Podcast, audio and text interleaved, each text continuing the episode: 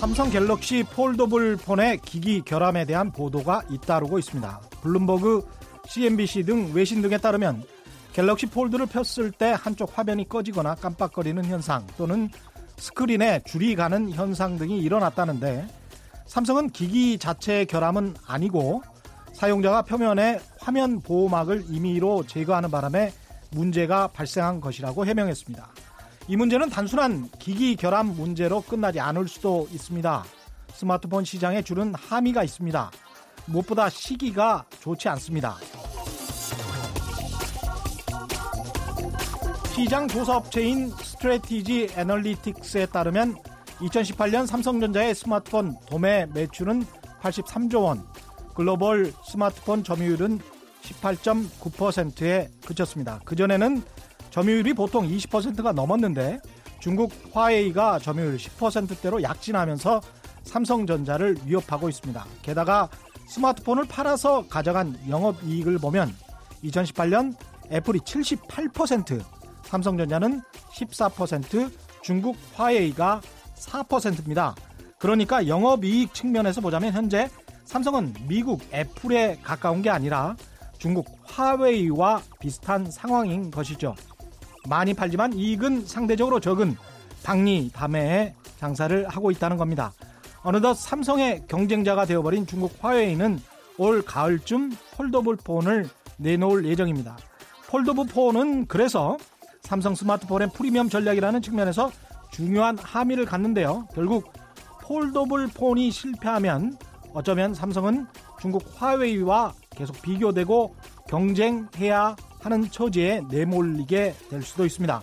그래서 삼성 폴더블 폰의 기기 결함은 단순한 기기 결함 이상의 의미를 가지고 있다고 이야기하는 것이죠. 이 문제 지나고 나서 돌아보면 스마트폰 시장 판도의 결정적 한 장면이 될 수도 있겠습니다. 안녕하십니까. 세상에 이익이 되는 방송 최경령의 경제쇼 출발합니다. 오늘의 돌발 경제 퀴즈입니다. 정부가 오늘 3차 에너지 기본 계획을 발표했습니다. 2040년까지 환경 오염을 유발하는 석탄 발전은 큰 폭으로 감축하고 태양광, 수소, 풍력 에너지 같은 이 에너지의 발전 비중을 30에서 35%까지 높이기로 했습니다. 미세먼지와 기후 변화에 대응하면서 국가 경쟁력을 높이겠다는 게 정부 에너지 전환 정책의 목표인데요. 화석 연료와 원자력을 대체할 수 있는 태양광, 수소, 풍력 에너지 같은 에너지 이걸 뭐라고 하는지 다시 살린다는 의미가 있습니다. 땡땡 에너지. 정답을 아시는 분은 짧은 문자 50원, 긴 문자 100원에 정보 이용료가 부과되는 샵 9730번, 샵 9730번으로 문자 보내 주시거나 무료인 콩과 마이케이로 보내주셔도 됩니다. 정답 보내주신 분들 가운데 다섯 분 선정해서 상품 보내드리겠습니다.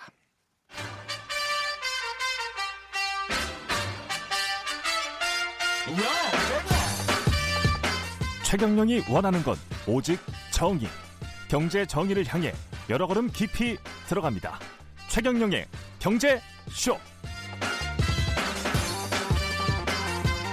오늘의 경제 뉴스 짚어드리는 경제 뉴스 브리핑 시간입니다. 경향신문의 방기훈 기자 나왔습니다. 안녕하십니까? 네, 안녕하세요. 게임 아이템 이거 아이들이 굉장히 좋아하는데요. 예. 돈 주고 이것도 사야 되잖아요. 그렇죠. 온라인상이지만. 예. 근데 결제를 하고 나면 이게 환불이 어려웠습니까? 그렇습니다. 이게 그 게임 아이템이라는 게 이른바 현질이라고 많이들 불리죠. 현금을 주고 구매를 한다고 해서요. 현, 현질. 예, 어. 현질이라고들 많이들 젊은 친구들이 얘기를 하는데 예. 이게 그 어린 분들이 어린 친구들이 이제 종종 부모님들 휴대폰으로 결제를 하거나 미성년자들이 미성년자들이죠. 그런 예. 경우가 있죠. 예, 하거나 아니면 이제 신용카드 음. 번호를 알, 알거나 뭐 카드를 갖고 음. 예, 구매를 하는 경우가 종종 있습니다. 몰래 부모님한테 말씀도 안 드리고. 그렇죠. 게임 예. 아이템 사겠다고 하면 좋아하실 분들 별로 수 없을 테니까요. 예. 예. 그런데 아 이렇게 일단 좀 몰래 결제를 해서 그 게임 음. 아이템을 구매를 했다. 이건 뭐 실수로 구매를 하는 경우도 있고요. 이렇게 예. 몰래 하는 경우도 있고요. 그래서 아, 게임사에 그러면 환불을 해달라라고 예. 요청을 하면 어, 게임 업체들이 안 된다. 이렇게 우리는 약관상 우리는 이제 그 음. 환불을 해줄 수가 없다. 뭐 이렇게 거부를 합니다. 아, 이 약관에 따르면은 그 미성년자가 부모 몰래 이제 결제를 해야 했다는 그런 사실들 이런 사실들을 소비자가 직접 입증을 해야 되는 입증 책임이 소비자에게 있었거든요. 이렇게 입증 어떻게 입증해요? 그래서 예. 입증을 해 이거 어려운 과정이겠죠. 예. 그래야지 이제 환불이 가능했는데 근데 뭐 현, 말씀대로 현실적으로 어려웠습니다. 음. 음. 게임 업체들은 약관에서 미성년자가 부모의 동의를 얻어서 회원 가입 절차를 거치면 예. 게임 아이템 살 때마다 이제 부모가 동의를 했다라는 것으로 이렇게 간주를 한다고 합니다. 아. 예. 그래서 공정거래위원회는 아, 현재 이제 게임 업체를 대상으로 불공정 약관을 조사를 하고 있고요. 예. 어, 업체를 상대로 이제 자진 시정해라 이렇게 권고를 할 예정입니다. 게임 업체들 입장에서는 반발이 음. 좀 심할 수도 있겠습니다. 그렇습니다. 그 음. 그 미성년자 대상의 그 아이템 판매 비중이 굉장히 높거든요. 예. 그래서 게임 업계는 좀 불만을 표출을 하고 있습니다. 음. 아, 부모들이 이제 어, 자신들 그 자녀의 관리 소홀 책임을 생각하지 않고 엉뚱한 이제 게임 업계를 규제를 한다. 뭐 예. 뭐 이런 논리인데요.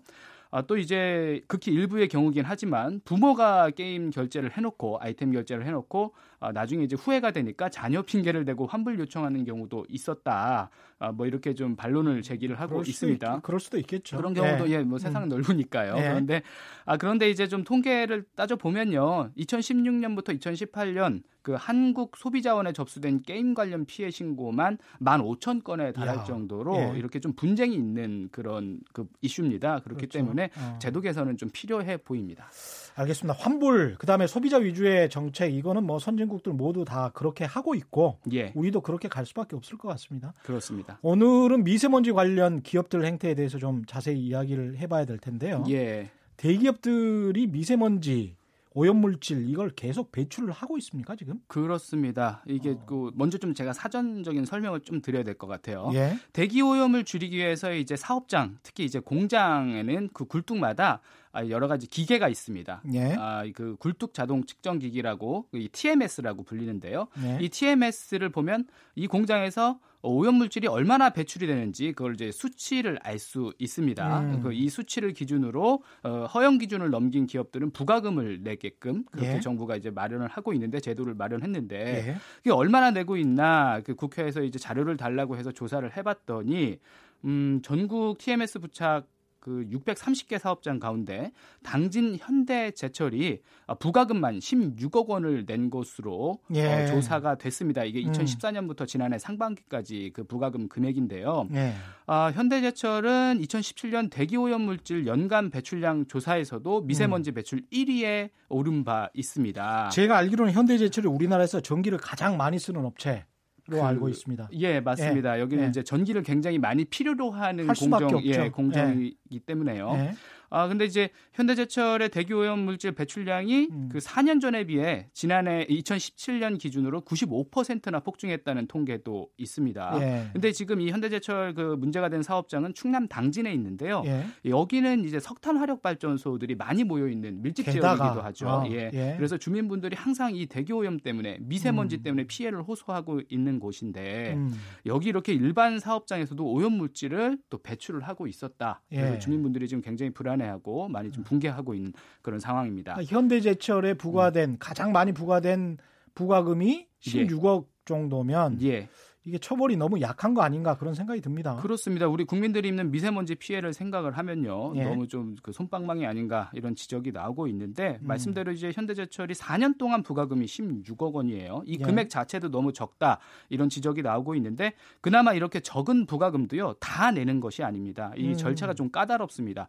TMS가 측정한 30분 평균치가 연속해서 3회 이상 또는 일주일에 8회 이상 배출 허용 기준을 넘겨야만 이렇게 좀 그 부가금을 내게끔 만들어 놨고요. 제도가요. 두번 예. 위반하고 예. 네, 네. 한 일주일 좀 참다가 네. 뭐 그다음에 뭐 또 위반하고 뭐 이런 식으로 갈 수도 있겠군요. 이게. 예, 이거 부가금을 안 내려면 여러 가지 허점이 예. 이용할 수 있다 이런 음. 부분을 좀 알 수 있고요. 음.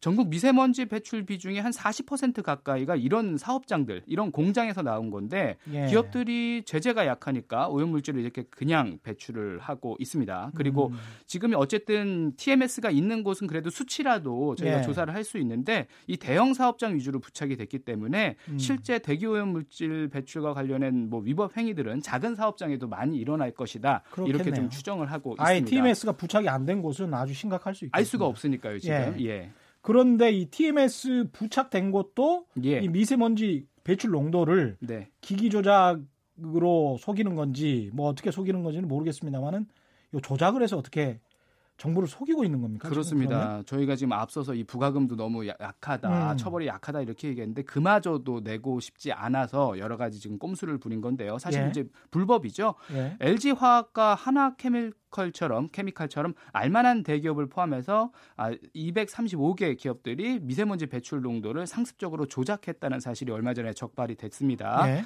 이번에 적발된 곳은 전남 여수산업단지 사업장들인데 음. 이제 어, 방법이 측정 대행을 해주는 그런 업체들이 있습니다. 예. 이 측정 대행 업체와 짜고 수치를 조작한 것으로 음. 알려졌습니다. 특히 이제 LG 화학 같은 경우는요 염화 비닐 배출 기준치를 15배 이상 초과했는데도 이상이 없다. 이렇게 조작을 했습니다. 야.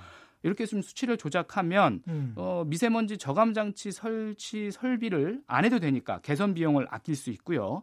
또 이제 아까 얘기했던 그런 부가금을 면제 받을 수 있겠죠. 이렇게 하나네요. 그쪽 지역 주민들 입장에서는 이건 완전히 속고 사는 건데. 그렇습니다. 예. 지역 주민뿐만 아니라 이제 미세먼지는 이제 대한민국 전체의 어떤 문제고 골칫거리인데요. 그렇죠. 여기서 예. 지금 일익을 하고 있는 상황입니다. 일조를 하고 있는 상황이고요. 예. 이 측정 대행 업체들이 지난 4년 동안 대기오염 물질 측정값을 축소하고 또 음. 조작하고 또 실제로 측정하지도 않고 허위로 이렇게 성적서를 어, 발행했다고 합니다. 심하네. 예. 4년 동안 총 13,000건을 조작하고 허위로 발급을 했고요. 예. 그러니까 이를테면 기업에서 메신저나 메일로 몇알 며칠 농도는 어느 정도 수준으로 해달라라고 예. 제시를 하면요. 거기에 맞춰서 조작을 해서 어, 허위로 발급을 해준 거죠. 이거는 지역 주민들이나 그 사회 자체를 혼란에 빠뜨릴 수 있는 이거는 사기죠. 이 정도 되면 그렇습니다. 예. 명백한 불법 행위죠. 예. 예. 이 다른 대기업들도 이렇게 미세먼지 배출 조작 혐의를 받고 있습니까? 그렇습니다. 앞서서 뭐 대표적인 기업으로 예. LG 화학과 하나케미컬을 말씀드렸는데 예. 지금 또 GS 칼텍스나 금호석유화학 음. 롯데케미칼 이런 그 석유화학 업체 25곳도 음. 미세먼지 배출 조작 혐의로 아, 정부 조사를 받고 있는 것으로 알려졌습니다. 이렇게 배출 측정 결과를 조작해서 요리조리 예. 빠져나가면 네. 이런 곳에 대한 그 처벌 이것도 별로 받을 것 같지도 않습니다. 이것도 손방망이 처벌이라는 네. 지적이 나오는데요. 대기환경보존법에서는 이렇게 측정 결과를 거짓으로 기록한 측정 대행업체에 대해서는 1년 이하의 징역 또는 1천만 원 이하의 벌금을 아, 매기도록 하고 있고요. 음. 행정처분도 영업정지나 뭐 등록 취소 정도 이렇게 좀 약합니다. 음. 아, 측정 결과를 조작한 사업장 같은 경우 아까 말씀드린 LG화학이나 이런 그 회사들 있죠. 이런 곳에 기업에 부과되는 과태료가 500만 원 이하 에 불과합니다. 예. 행정 처분도 가장 강한 것으로 때려봐야 조업 정지 20일. 이렇게 기업 되거든요. 입장에서는 정말 뭐 껌값 정도밖에 안 되는데 껌값이라는 예. 표현도 좀, 예. 예. 좀 약소한 것 같고요. 예. 아 이제 뭐 기준을 넘겨서 이렇게 미세먼지를 배출하고 또 불법을 저질러도 진짜 약간의 돈만 부담하면 아무 문제가 없기 때문에요. 음. 계속해서 이런 불법 행위들이 반복돼서 이루어져 온 것으로 보이고요. 그렇기 때문에 이번 기회에 처벌을 좀 강화해야 한다 이런 목소들이 계속 나오고 있습니다. 예, 그래야 될 것 같습니다. 오늘 말씀 감사합니다. 지금까지 경향신문 방기웅 기자였습니다. 고맙습니다. 네, 감사합니다.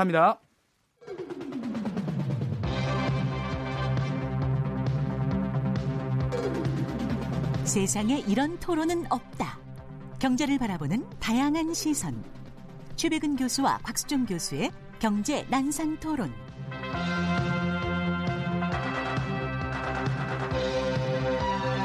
네, 오늘의 돌발 경제 퀴즈 한 번 더 내드리겠습니다. 정부가 오늘 3차 에너지 기본 계획을 발표했는데요. 2040년까지 환경 오염을 유발하는 석탄 발전은 큰 폭으로 감축하고 태양광, 수소, 풍력 에너지 같은 이 에너지의 발전 비중을 30에서 35%까지 높이기로 했습니다. 미세먼지와 기후 변화에 대응하면서 국가 경쟁력을 높이겠다는 게 정부 에너지 전환 정책의 목표인데요.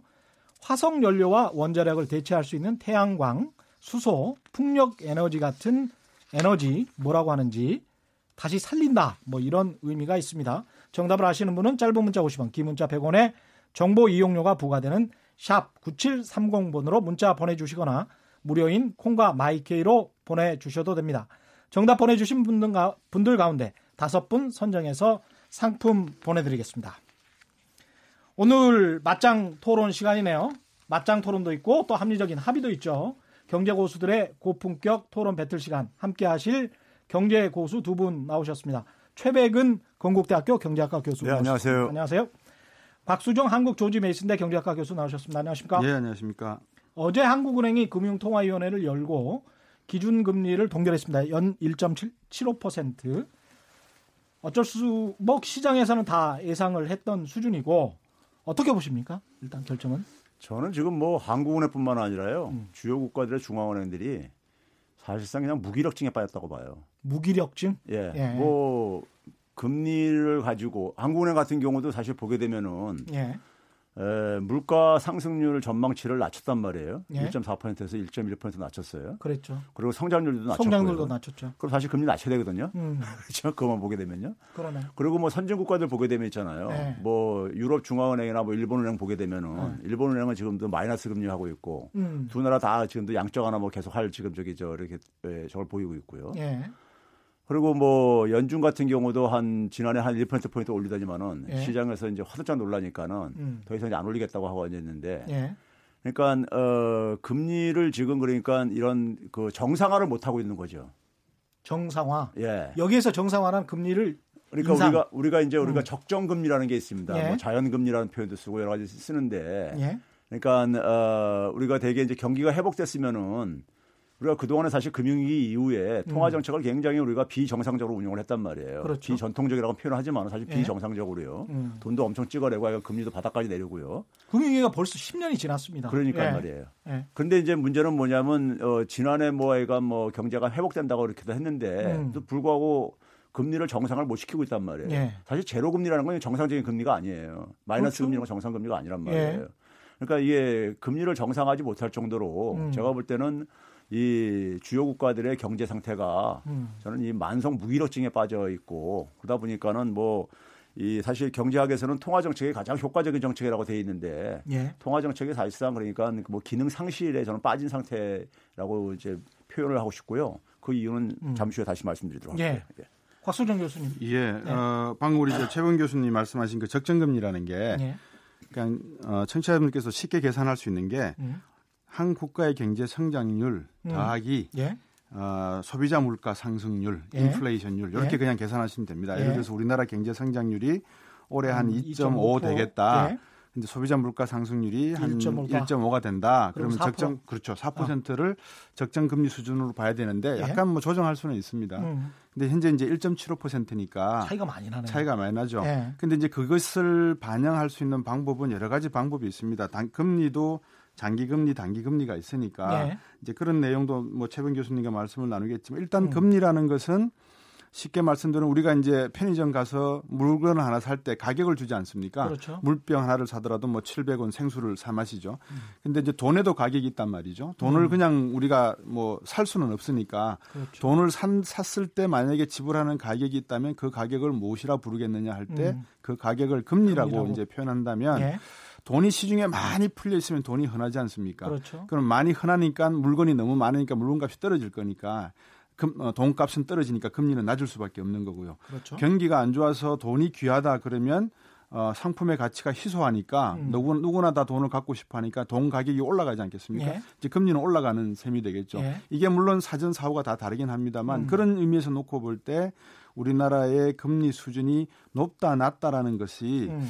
그리고 또 그 금리 정책으로 인해서 지금 음, 최 교수님이 말씀하신 대로 경제학 용어로 유동성 함정이라고 하는데 예. 아무리 투자를 해도 투자가 음. 늘지 않을 정도로 낮은 수준의 금리를 계속 유지하고 있는 것은 음. 한국 경제뿐만 아니라 세계 경제에도 좋지 않은 현상인 것은 분명한 것 같습니다. 이게 좀 이상하긴 한 게 2008년 금융위기로 생각을 해보면 한 8년 동안 계속 저금리 정책을 유지를 하고 돈도 굉장히 많이 풀었습니다. 유럽도 그렇고 미국도 그렇고 그러다가 오바마, 오바마 정부 말기 때 그리고 트럼프 정부 이제 초기 때 아 우리 좀 괜찮아졌어 인플레이션도 좀 걱정을 해야 되고 고용률도 충분할 것 같으니까 금리를 올려야 되겠어라고 이렇게 이야기가 나왔었단 말이죠 2017년 정도에 그러다가 어떻게 보면 2년도 못 간 거예요. 음, 뭐한 그렇죠. 뭐 한 2년 갔다가 네. 다시 지금 어유 우리 안 될 것 같다. 네. 예? 계속 저금리로 가야 될 것 같다. 돈은 계속 풀어놔야 될 것 같다. 뭐 이런 상황이 거니까 지금 말씀하신 대로 만성 무기력증이다라고 할 수밖에 없는 거고 8년 동안 그러면 저금리 정책을 취했는데 이게 전혀 안 먹힌 거 아닌가? 앞으로도 그러면 계속 이런 저금리 갈 수밖에 없는 거 아닌가 이런 생각도 들고 좀 무섭기도 합니다. 제가 그래서 그거를 네. 저, 저는 그래서 그거를 이제 저금리 늪에 빠졌다를 표현을 쓰는데요. 예. 혹은 저금리 함정에 빠졌다 이렇게 표현하는데 음. 지금 보게 되면은 어, 그걸 상징적으로 보여주는 것이요. 저 실업률은 굉장히 낮아졌어요. 예. 미국 같은 경우 보게 되면 3.8%거든요. 그렇죠. 예. 근데 완전 고용 수준의 실업률을 나타내는 자연 실업률이라는 개념이 있는데 음. 그게 한 4. 연준에서 한 4.6% 정도로 예. 추정을 하고 있어요. 그러니까 완전 고용 수준보다 더 실업률이 낮아졌어요. 음. 옆에 나라인 일본 같은 경우도 실업률이 2.3%입니다. 음. 그런데 문제는 뭐냐면 인플레이율을 보게 되면은 예. 목표치가 한 2% 정도 되는데 예. 예? 주요 국가들의 이제 물가 예. 목표치가요. 다 그 밑을 하회하고 있어요. 그렇죠. 그런데 우리가 저실업과 저물가가 공존을 하고 있는데 음. 우리가 되게 실업률이 낮아지게 되면은 경제학 체계가 어떻게 되냐면 노동시장이 그냥 타이트해지기 때문에 네. 그러면 결국 이제 임금이 증가하게 되고 그렇죠. 임금이 증가하면은 물가도 상승하게 되는 걸로 돼 있어요. 그렇죠. 네? 근데 물가는 안 오른단 말이에요. 오히려 그러니까 일부 국가에서는 디플레 압력까지 걱정을 하고 앉아 있는. 임금도 크게 안 올라요. 미국 그러니까요. 미국 봐도. 제가 예. 이제 그 얘기하는 게 예. 물가가 그러면 경제 상승률이 낮은 이유가 뭐냐 이렇게 예. 보니까 임금 상승률이 굉장히 낮아요. 예. 그럼 임금 상승률이 예 낮냐 이렇게 또 들여다 보니까는 생산성, 노동 생산성이나 뭐 우리가 총요소 생산성인데 생산성 증가율이 음. 미국 같은 경우 보게 되면 금융위기 이전에는요 연 한 2.7%씩 올랐어요. 아. 근데 이게 금융위기 이후에 지난 그러니까 한, 10, 한 11년 12년 동안에 1.3%로 한 절반 이하로 떨어졌어요. 음. 생산성 증가율이요. 예. 그게 뭐 우리나라만 그런 게 아니 이제 미국만 그런 게 아니라 우리나라도 포함해서 OECD 주요 국가들이 다 떨어졌어요. 생산성 증가율이요. 그렇군요. 금융위기 이전에 비해서요. 그러니까 예. 당연히 그러니까 임금 증가율이 안 올라가고 음. 물가도 안 올라가고 이렇게 된, 단 말이에요. 예. 그러면 우리가 생산성 증가율이 왜 이렇게 떨어졌느냐? 음. 이걸 이제 우리가 좀 이제 주목할 필요가 있죠. 예. 근데 우리가 일반적으로 금리를 낮추게 되면은 경기 부양에 도움된다고 이렇게만 우리가 일반적으로 얘기돼 돼 있는데 예. 근데 우리가 또 다른 면을 우리가 놓치고 있는 게요. 저는 굉장히 좀비 기업들을 양산하고 있다. 음. 좀비 기업이라는 게 우리가 영업을 해가지고 이익을 낸 돈으로 이자도 갖기 힘든 기업들 이렇게 우리가 되게 이렇게 표현을 할 때요. 네, 과거에 뭐 한계 기업이라고 했던 그렇죠. 기업들. 예. 예. 이런 기업들이 실제로 보게 되면은 국제결제은행에서 얼마 전에 얼마 전에 이제 보고서를 냈는데요. 음. 어 이게 그 경제가 좋았었던 그러니까 90대 전후에는 전체 그러니까 선진국가 14개 그 선진국가에 상장 기업 3만 3천 개 기업을 대상으로 조사를 해봤어요. 예. 했더니만은 한 과거에는 한 2% 정도가 좀비 기업 수준이었었는데, 예. 근데 이게 지금 한 17% 18%까지 와. 예? 그래서 예. 한번 그 거기다 또 뭐냐 한 번 좀비 기업에 빠지게 되면은 한 90% 확률로 계속 좀비 기업 상태에 이렇게 노, 노, 노, 지속되는. 뭐 전체 한 5분의 1 정도면 대단한 수준입니다. 그렇죠. 예. 그러면 그러면 그 좀비 기업들이 굉장히 많아졌다는 얘기는 음. 금리를 조금만 높여도 이 좀비 기업들은 죽는다고 난리들 피죠. 그렇겠습니다. 그러니까 금리 그러니까 지난해 사실 연준이 금리를 네 차례 올리고 나니까 음. 시장에서 화들짝 놀라가지고 주가도 막 폭락하고 막 이제 그랬던 이유가 네. 그러면서 이제 그러니까 더 이상 안 올리겠다 이제 막 이런 식으로 이제 그러니까 달래고 앉아 있는 게 그러면 음. 이제 생산성이 떨어지게 되면요 음. 성장률이 둔화될 수밖에 없어요. 성장률을 성장률의 원천이 예. 우리가 투입물 증가율하고 생산성 증가율인데 생산성 증가율이 떨어지니까요. 예.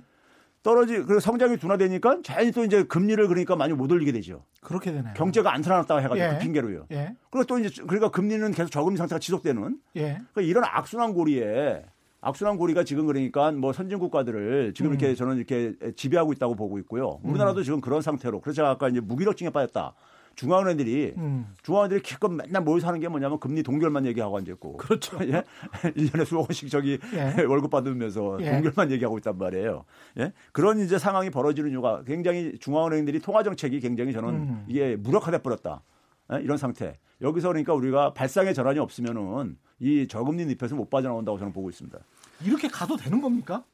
예? 이렇게 그냥 쭉 그냥 가도 되는 거예요, 저금리로? 아유, 안 된다고 이제 말씀을 예. 당연히 드려야 되죠. 예. 근데 이제 우리 최경영 기자께서 말씀을 예. 역사적인 측면을 하나를 주셨고 예. 또 최백영 교수님은 원리적인 측면, 이게 음. 금리가 어떻게 경제 관련 경제 활동에 연관이 되는가 말씀을 주셨는데 예. 예, 청취자 여러분께 조금 이해를 돕기 위해서 금리 역사를 잠깐 말씀을 드리면 고정 환율 제도가 유지되던 1970년대까지는 음. 금리가 고정이 돼 있었습니다. 환율이 고정돼 있었으니까 예. 금리도 고정돼 있는 상태다 보시면 되는데 예. 1971년 금본위 제도가 붕괴되기 시작하면서 75년까지 금리가 이제 자유변동 환율 제도로 가는 과정에서 금리가 요동을 치기 시작하거든요.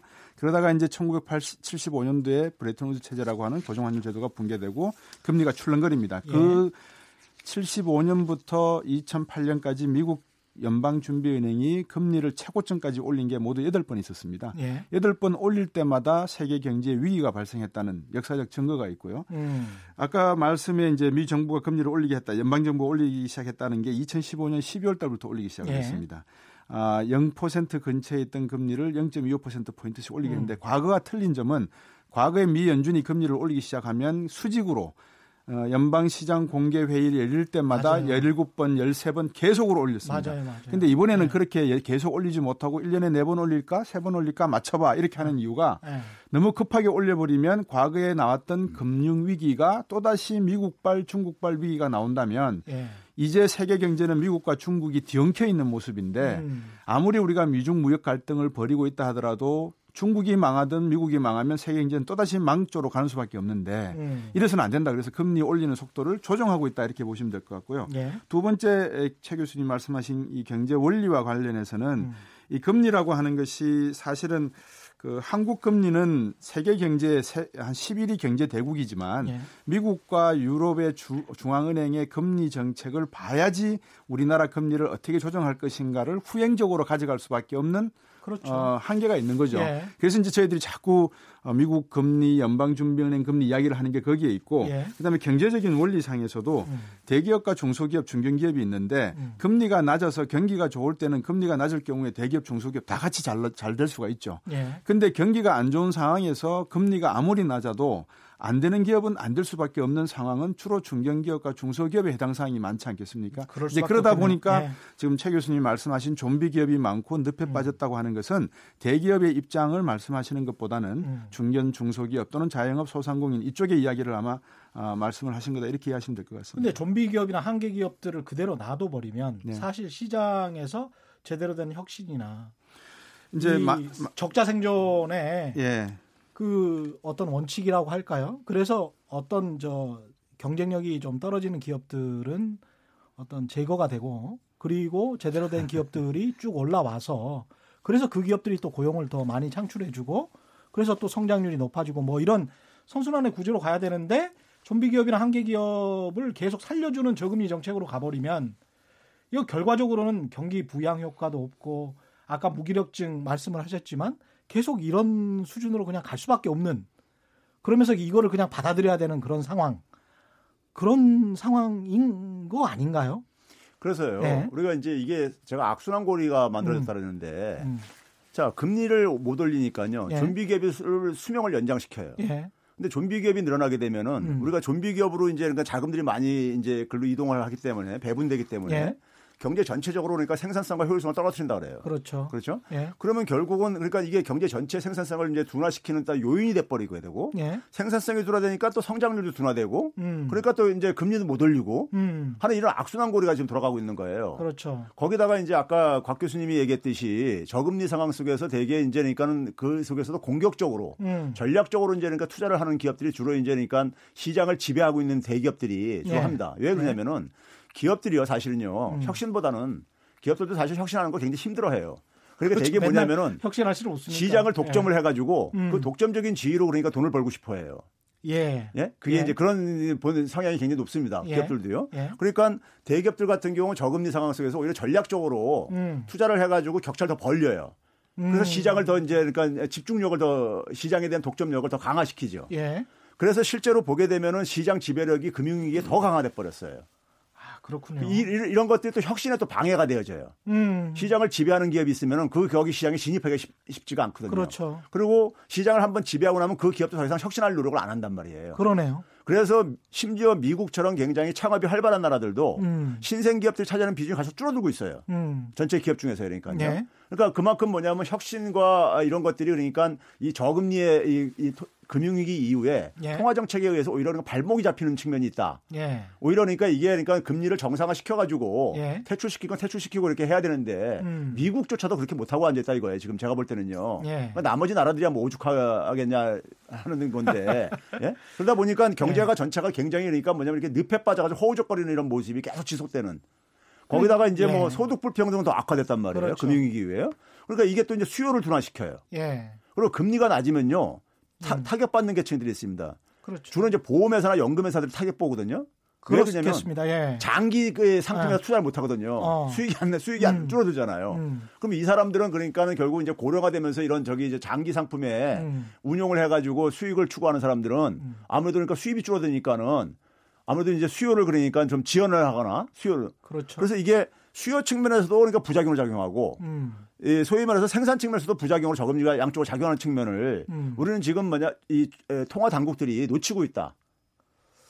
그렇죠. 예. 그런데 이제 경제라는 게 정치랑 연관이 안 될 수가 없고 지금 오 상품님도 이런 말씀 하시고 계시지만 아닙니다. 금리 올리면 서민들 이자 부담으로 소비 여력이 없습니다. 당장 이런 이야기를 한단 말이죠. 그러면 이제 정치 하시는 분들은 유권자 생각 안 할 수가 없단 말입니다. 일단 뭐 몰핀 주사처럼 진통제 계속 맞아가면서 이렇게 가는 게 그리고 내 정권 하에서는 안 터지는 게 제일 나으니까 뭐 네. 이런 식으로 쭉 갈 수밖에 없는 것이고 그래서 이제 트럼프 대통령도 야 무슨 뭐 올리려고 그렇게 노력을 하냐 어? 오히려 떨어뜨려야 되는 거 아니야? 뭐 이런 식으로 계속 트위터도 올리고 그랬지 않습니까? 네. 아주 노골적으로. 정부가 가지고 있는 경기를 안정시키는 방법은 두 가지가 있지 않습니까? 정부가 쓰는 돈을 재정을 많이 쓰든지 아니면 줄이든지 또는 한국은행 같이 중앙은행이 금리를 낮추거나 올려서 투자를 많이 하게 하든지 적게 하든지 예. 이제 그게 소위 말하는 재정 정책과 통화 정책의 방법인데 음. 제가 오늘은 저 최경영 기자께서 앞에서 말씀하신 내용 중에 하나를 좀 어, 제가 아, 맞짱을 뜨기는 좀 그렇고 예. 바로 잡아야 될게 예, 있는데 예, 예, 예, 그 우리나라의 금리가 낮아서 조, 어, 구조 조정이나 한계 기업을 정리할 필요성에 조금 장애가 될 수 있다라는 뭐 음. 뭐 이런 예. 어, 말씀을 했죠. 예, 하셔서 우리나라는 가만히 놔둬도 어, 대기업이 쓰러지고 있는 그런 나라입니다. 아. 아 그래서 금리 극단적으로 표현하자면 예. 예, 금리가 어떤 한계 기업을 정, 어, 정리하는데 또 어, 그 한데 물론 중요한 역할을 할수 있겠지만 음. 지금은 결정적인 역할을 하는 건 아닌 것 같고요. 한국이 음. 한국의 대기업들이 다른 나라에 비해서 쓰러지고 일어나고 하는 것이 오히려 더 어, 빈번하게 일어나고 있는 모습 모습으로 해석을 한다면 음. 한국 시장은 뭐 그런 측면에서는 뭐 건전한 측면도 있다. 단 문제는 굉장히 힘든 상황이다 이렇게 보시는 거군요. 그렇죠. 예. 이제 문제는 어, 새로 싹이 돋아나야 되는데 우죽순처럼 죽순과 같은 싹이 돋아날 수 있는 여건에 음. 금리가 높은 게 맞느냐 낮은 게 맞느냐를 놓고 보면 낮은 예. 게 당연히 좋죠. 근데 음. 이 낮은 것을 최 교수님도 지적하셨지만 대기업이 설탕물 빨아먹듯이 쪽쪽 빨아먹는 반면에 예. 다른 중소기업이나 중소기업은 어, 내수가 부진하고 있는 상황에서 어떤 혜택을 받지 못하고 방금 청취자분께서 말씀하신 측면도 음. 가게도 일, 일종의 책임이 있는데 불구하고 가게는 그것을 정책을 따라서 지금까지 예, 맞춰서 왔기 때문에 우리는 음. 정부가 금리가 낮다고 집을 사라 해서 집을 샀을 뿐이고 근데 지금은 집값을 고민하고 있는 상황에 일자리도 없고 금리마저 올리게 된다면 우리 보고 어떡하라 하냐 이건 그렇죠. 국민들은 당연히 하실 수 있는 말씀인데 그렇습니다. 결국은 예. 정책 당국자 정치하는 분 앞에서도 추경 말씀을 음. 하셨는데 음. 추경이나 금리 문제가 결코 동떨어진 문제가 아니라는 거죠. 맞습니다. 어떤 예. 측면에서 이것을 국민들에게 계도하는 책임이 책임인지 우리 책임자 같은 음. 언론인들이 가지고 계시는데 음. 이 문제를 접근할 때 우리나라 기업 부분만이 아니라 가계 부분의 금리 문제가 어떤 영향을 주느냐는 최 교수님도 말씀하셨지만 노동 생산성이 떨어지고 있는 상황에서 임금도 떨어지고 있는 상황에서 돈이 음. 돌고 있지 않는 상황에서 음. 금리가 올라갈 수는 없지 않느냐. 음. 그래서 금리를 낮게 가져갈 수밖에 없는 것이 정치적인 해석도 가능하고 경제적 해석도 가능하고 심리적 해석도 다 가능한 건데 예. 문제는 이 작은 옹달샘이 음. 모든 고기들이 모든 동물들이 와서 먹고 갈 수 있는 그런 쉼터가 될 수 있는 상황이냐 아니면은 썩어가고 있는 옹달샘이냐는 문제를 놓고 봤을 때는 지금 늪에 빠졌다는 표현은 썩어가고 있는 상황이다. 그러니까 정책적인 음. 어떤 효용성이 없어지고 있으니 음. 우리는 다른 방법을 구해하지 않느냐 해서 음. 나온 게 추경을 갖다가 집행을 해서 예. 금리 정책은 못하니까 음. 추경 쪽으로 가자 아마 그렇게 연결됐다 이렇게 보시면 될 것 같습니다. 예. 예. 지난 1월에도 전미경제연구소가 저금리가 오히려 경제 성장을 저해하고 있다. 이런 비슷한 네. 주장을 지금 하고 있습니다. 그래서 이제 저금리로 경제 부양을 경기 부양을 하고 있는 하는 것보다는 오히려 부작용이 더 크다. 뭐 이런 이야기를 하고 있는 건데 어떻게 보십니까? 그러니까 지금 청취자분이 음. 지금 오해를 하셔서 그러는데 금리를 음. 올리자고 하는 게 아니라 그렇죠. 지금 금리를 올릴 수 없는 상황에 거기에 관해서 말씀하 거기에 말씀 거기에 이제, 이제 지금 거죠? 경제가 네. 인질에 잡혀 있다 이거예요. 네. 그러니까 지금 이제 결국 뭐냐면 우리가 어, 이 금리가 낮아 낮으면은 음. 뭐 이렇게 도움되는 측면도 있죠. 음. 가게들 이자 부담도 적게 들고 가고 그렇죠. 기업들 그러니까 이자 비용도 그러니까 적게 들고 그러니까요. 음. 근데 문제는 뭐냐면은 체력이 잠깐만 더 약해지면 그걸로 예. 인해 가지고 예. 곤란한 게 아니냐 이거죠. 예. 그러니까 우리가 이래서 흔히 말해서 이제 그러니까 이 그 진통제에 의존을 해가지고 예. 체력을 가하려면 좀 운동도 하고 이렇게 해야 되는데 음. 예? 체력이 계속 이렇게 약화시킨다면은 예. 결국은 그렇게 했을 때 결국 또 하나 측면은 뭐냐면요 돈이 음. 어쨌든 풀리긴 풀릴 거란 말이에요 금리를 예. 낮춰놨으니까요 예. 그 돈이 어디로 가겠냐 이거죠 음. 그 돈을 대개가 보게 되면은 자산시장으로 갈 수밖에 없어요. 음. 자산시장으로요. 예. 그래서 뭐 주식이라든가 부동산이라든가 이런 쪽으로 갈 수밖에 없단 말이에요. 예. 그래서 이제 미국 같은 경우도 인해서 자산시장을 많이 끌어올렸죠. 예. 문제는 그 자산시장이 실물 부분하고 이게 그러니까는 매치가 안된 상태 속에서 혼자서 이렇게 올라가게 되면요. 예. 그거는 이제 그러니까 거품이 있을 수밖에 없다고 우리가 생각할 수밖에 없는 거고요. 예. 그러면 이제 그러다 보니까 또 금리를 그게 또 인지를 잡는 게 뭐냐면은 금리를 올리게 되면 자산 시장이 또 불안해해요. 그렇죠. 예. 예. 그러니까 그러니까 계속해서 저금리 악순환에 그냥 빠져가지고 음. 돈은 계속 푸는데 음. 돈을 풀린 돈은 결국 자산 시장으로 가, 자꾸만 흘러가면서 거품을 음. 자꾸 만든다 이거죠. 음. 금융 취약성을 자꾸만 이렇게 키운다 이거예요. 음. 예. 그게 결국은 경제 전체적으로 언젠가는 언젠가는 그게 이제 터지게 되면은 음. 상당히 되니까 근데 문제는 터졌을 때 거기에 대한 대응 수단이 있는가? 금리도 다 바닥까지 내려놓고 그렇죠. 돈도 엄청나게 찍어놨는데 국가 부채도 굉장히 많이 증가했어요. 선진 국가들은요. 예. 그러니까 대응 수단이 별로 없다는 게 이게 지금 굉장히 걱정하는 부분들인 거예요. 전문가들이요. 예, 전통적인 경제학에서는 예. 금리를 인하하면은 경기가 부양이 되고 성장률이 높아지고 예. 그래야 되는 건데 그렇죠. 인플레이션이 일어나고 예. 그런데 전혀 그렇게 되지가 않고 있다는 거는 이거는 어떻게 보면 자본주의 역사에서 새로운 현상으로 봐야 되는 겁니까? 그러니까 이제 온라인 업체 같은 아마존 이펙트 우리가 네. 이야기를 할 수가 있겠지만 온라인 업체들이 굉장히 많이 성장을 해가지고 이 회사들이 그 아주 그 물가를 그냥 아주 획일적으로 잡아버리고 있고 그러면서 그냥 중소 제조업체들이 그 납품 단가에 맞춰가지고 이야기를 어 그 단가 그 정도의 또 음. 물가 음. 어 정도밖에 못 올리고 그러면서 네. 또 이제 고용도 그렇게 크게 올리지를 못하고 그 다음에 임금도 그렇게 주지를 못하고 그렇게 하면서 새로운 어떤 교착 상황에 빠진 게 된 건가? 새로운 새로운 IT 기업들 때문에 그래서 이걸 새로운 현상으로 봐야 되는 것인가? 그러면 새로운 어떤 정책 수단이 필요한 건가? 이렇게 뭐, 말씀하시면 예. 이제 제가 하, 정말 기발한 생각을 하셨는데 이렇게 말씀을 예. 드려야 되는데 예. 물론 그런 부분도 없지 않아 있을 겁니다. 예. 예를 들어서 새로운 산업 혁명화 과정에 있으니 예. 즉 전환기적인 시대의 흐름을 타고 있으니 예.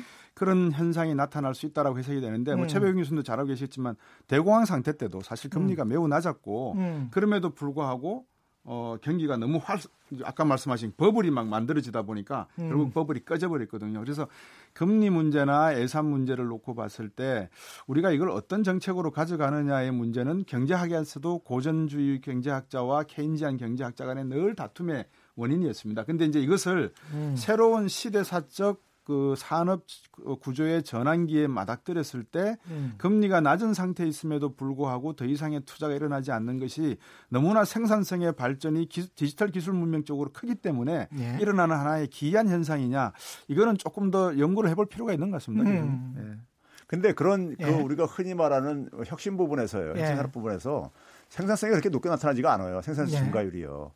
저는 이제 오히려 이제 두 가지 저는 두 가지 측면을 좀 얘기하고 싶은데 그 두 가지 측면에서 특히 중요한 건 뭐냐면은 이 소득 불평등이 굉장히 심해졌어요. 예. 소득 불평등이 심해지니까는 결국 그러니까 어 그 래리 서머스라고 저기 저 그 클린턴 때 예. 재무장관 했던 사람이 예. 그 한때 이제 중앙은행 오바마 때인데요. 음. 오바마 때인데 당시에 이제 그러니까 옐런이 이제 지명되기 전에요. 예. 그 당시 이제 후보자로 이제 거론되고 그랬었는데 음. 래리 서머스도 그러니까 후보자 중에 한 사람으로요. 그때 이제 거기서 지명이 안 되고 난 다음에 이 사람이 좀 이제 기분 나빴는지 음. 독서를 퍼, 퍼붓고 다닌 게 뭐냐면은 아, 지금 문제의 본질은 지금 소득 불평등인데 음. 중앙은행들은 그러니까 중앙은행들은 하는 일이 아무것도 없다 소득 불평등에 대해서 음. 네? 이런 얘기를 했어요. 그러니까 금리만 내려놓고 바닥까지 내려놓고 자기가 네. 다 했다 이렇게 저기들 하고 앉았다 이거 이런 식의 이제 독서를 네. 막 퍼붓고 다녔었어요. 근데 이제 그게 저는 이제 어느 정도 전곡을 찌르고 있다고 보는데 음. 금리를 그렇게 바닥까지 내려도 돈이 필요한 사람들은 돈이 안 가고요. 예. 그게 일자리 만드는데 별로 도움이 안 됐다 이거예요. 음. 예? 근데 우리가 경제가 돌아가려면은 경제가 만들려면 돈 푼 이유가 뭐예요? 소비가 늘고 투자가 늘게 하기 위해서 돈을 푸는 거란 말이에요. 예. 그래서 일자리가 만들게 하기 위해서 돈을 푸는 거란 말이에요. 음. 근데 그게 그 그쪽에 효과가 없다면은 음. 없다면은 통화 정책도 그러니까 새로운 상상력이 필요한 거죠. 예. 예? 그러니까 가게한테 진, 짜 돈이 필요한 사람들한테 음. 돈이 필요한 가게나 중소기업이나 이런 인데 돈이 음.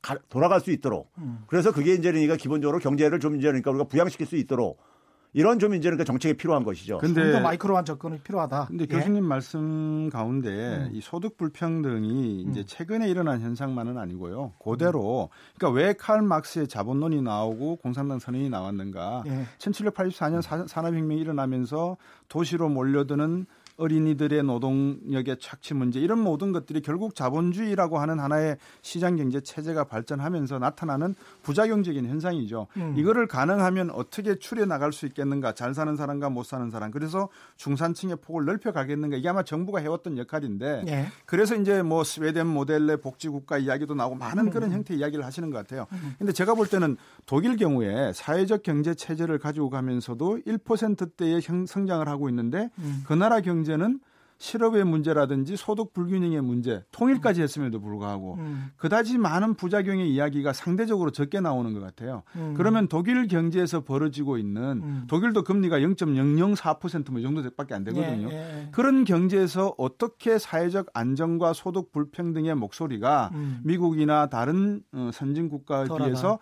음. 덜한가? 음. 이거를 저희들이 공부하는 게 옳은 방법이 될 수도 있을 것 같습니다. 지금 상황을 받아들일 수밖에 없다. 뭐 이런 두 분 다 그런 말씀인 것 같은데요.